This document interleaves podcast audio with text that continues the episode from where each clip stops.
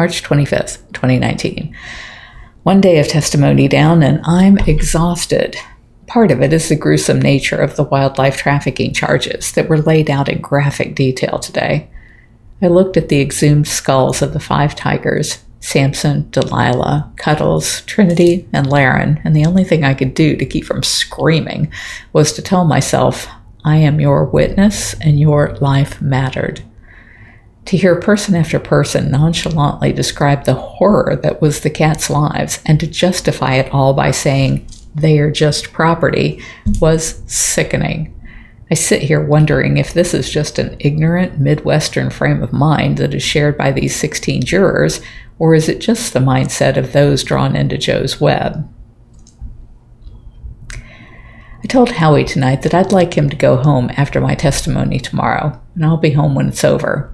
He said no way he'd leave me here alone, but I pointed out that he's no security for me because I can't outrun him and wouldn't even be able to avoid a conflict because I'd be too concerned about protecting him to just get out of harm's way. I tried to be sensitive to how that must hurt his manly pride, but I'm not the most tactful person.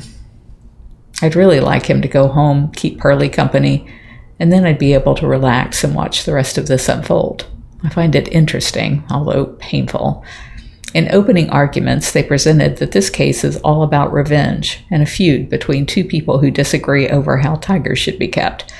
They said they would prove that it's because I ruined Joe financially and was and was trying to put him out of business that he concocted a scheme to kill me.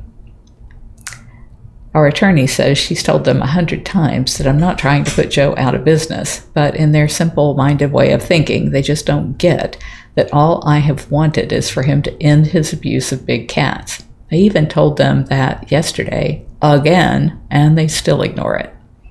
I think they've created a narrative that would justify Joe losing his cool and doing something impulsive by implying that I've ruined his life.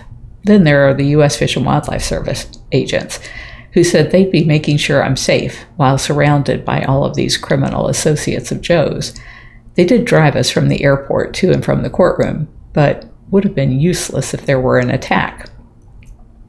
After we arrived, the DA decided that it would be too much for them to go with me everywhere. Not that I planned to go anywhere, so they could only give us their number, and if we saw something suspicious, we should call them and they'd be there in five or ten minutes. What good is that? Howie, of course, has turned this into a social event where every meal I have to spend in the company of Heather or Cynthia Armstrong or Sharon Guynup or Bill Nimmo. I just want peace and quiet, but Howie can't stand to go anywhere without turning every meal or break into an opportunity to socialize. We are so different. It works well for us in so many ways, but I'm stressed and really not liking the current situation. I'm further stressed by knowing that Jamie is having to deal with so much at the sanctuary with me gone. Today, she had to make the decision to euthanize Zabu the tiger. Her kidney values were so high that they truly didn't even register numbers. They were literally off the chart. More than 2,800 people commented on her passing today. Her lifelong companion, Cameron lion, died last month, and everyone is saying she died from a broken heart. We've lost seven tigers in the past year, 15 cats in all. Recapping my notes from today. The defense claims that it was James Garretson's call to me that ended up alerting U.S. Fish and Wildlife Service about Joe's murderous intentions.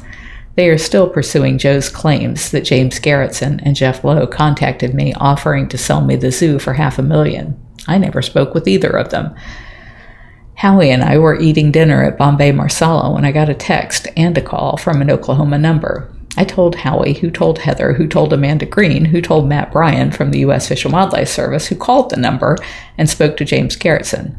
Apparently, further conversation led to Garretson saying Joe had been trying to hire someone to kill me. Below is the witness game, witness name, I guessed at the spelling, and what I can remember them saying. Eric Cowie, Worked as the big cat lead from 2014 to 2017. Usually had 150 to 200 big cats. 30 to 50 cubs were born per year. Pulled the day they were born or the next day because breeding pairs live together all the time. More than 95% of the cubs, quote, left the park and didn't come back. Joe told them they needed to make room for the Culpepper Merriweather circus cats they boarded every year because they would pay $5,000. The cages were so full, the cages were full, so Joe asked Eric to point out the ones that weren't producing cubs. That night, Eric was tasked with keeping everyone in the commissary so they wouldn't see what was happening, while John Reinke tranquilized the cats, and then Joe shot each of them in the head with a 410 shotgun. Joe came back in saying, quote, Jesus, if I knew it was this easy, I'd just go blast them all, unquote. When asked why he never told anyone at the time, he said Joe had him sign a million dollar penalty contract if he ever spoke to anyone, including anyone at the park, about what happens there. Dylan West saw Reinke and Joe tranquilize and then kill the tigers. Joe told him to use the skid steer to bury the four golden and one white tiger where they put the trash. He did. He never told anyone because of the same non disclosure agreement he'd signed. Trey Key, owner of Culpepper Merriweather Circus and Key Equipment in Hugo, Oklahoma, said he'd boarded his cats with Joe since 2009. He'd pay $5,000 to leave them there from October to March, but he decided Joe was too much liability in March of 2018 and said he wouldn't be coming back said the circus was his for 38 years and that the cats were on the road 32 weeks a year. John Markley, U.S. Fish and Wildlife Service out of Fort Worth, said 10 of them worked to exhume the five tigers on October 25th of 2018. Nice guy, but very nervous on the stand. He couldn't explain the captive bred wildlife permits or the requirements for application. It raised a question in my mind about whether we would need a captive bred wildlife to euthanize a tiger, so Howie called Anna Frostic, who explained that the rule is so badly written that on its face it would require such a permit, but that the U.S. Fish and Wildlife Service created an internal interpretation of the word harass, harass, to exempt medical procedures done by vets that were considered standard procedures, including euthanasia, even though that would fall under take and not harass. He said the only permit Joe had was an import export permit for sending a liger to the United, the United Arab Emirates in 2015. He investigated the fake, the fake ID bought by Alan Glover from Smith Electric Sign on November 9, 2017. Had been investigating Joe's violations of the Endangered Species Act since 2016. In September of 2017, James Garretson had told him and Matt Bryant that he had tried to reach me but had not.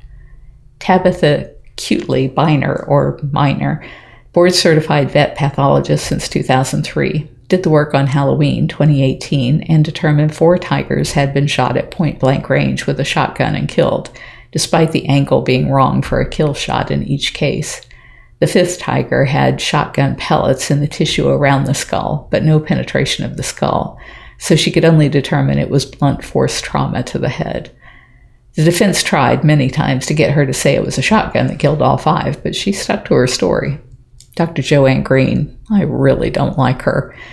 Even though we all know Joe's handwriting, she said it was her office help who wrote up the certificates of veterinary inspections that Joe used to send a five-year-old lion to the Monterey Zoo on December 16th of 2016 and two lions to Animal Haven Zoo on June 12th of 2018. The program of veterinary care was dated 2004 and amended once in 2014 to allow Joe to administer pain meds. We have to update ours every year, but not Joe. She said she'd euthanized over 100 cats since 1999 and killed one because it was aggressive and a threat to human health and safety. In 2014, she also granted Joe the ability to kill an animal if it was an emergency and she couldn't be reached. She said the conditions Joe claimed for these five tigers were not conditions that met that criteria.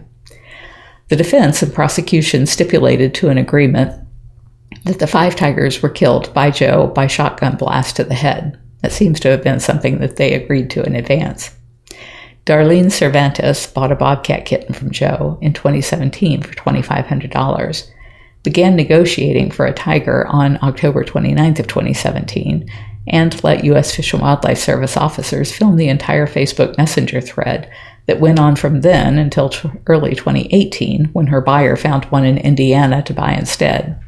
Joe had offered her two week old tiger cubs for 2500 to 5000 or two five month old male lions for 500 each.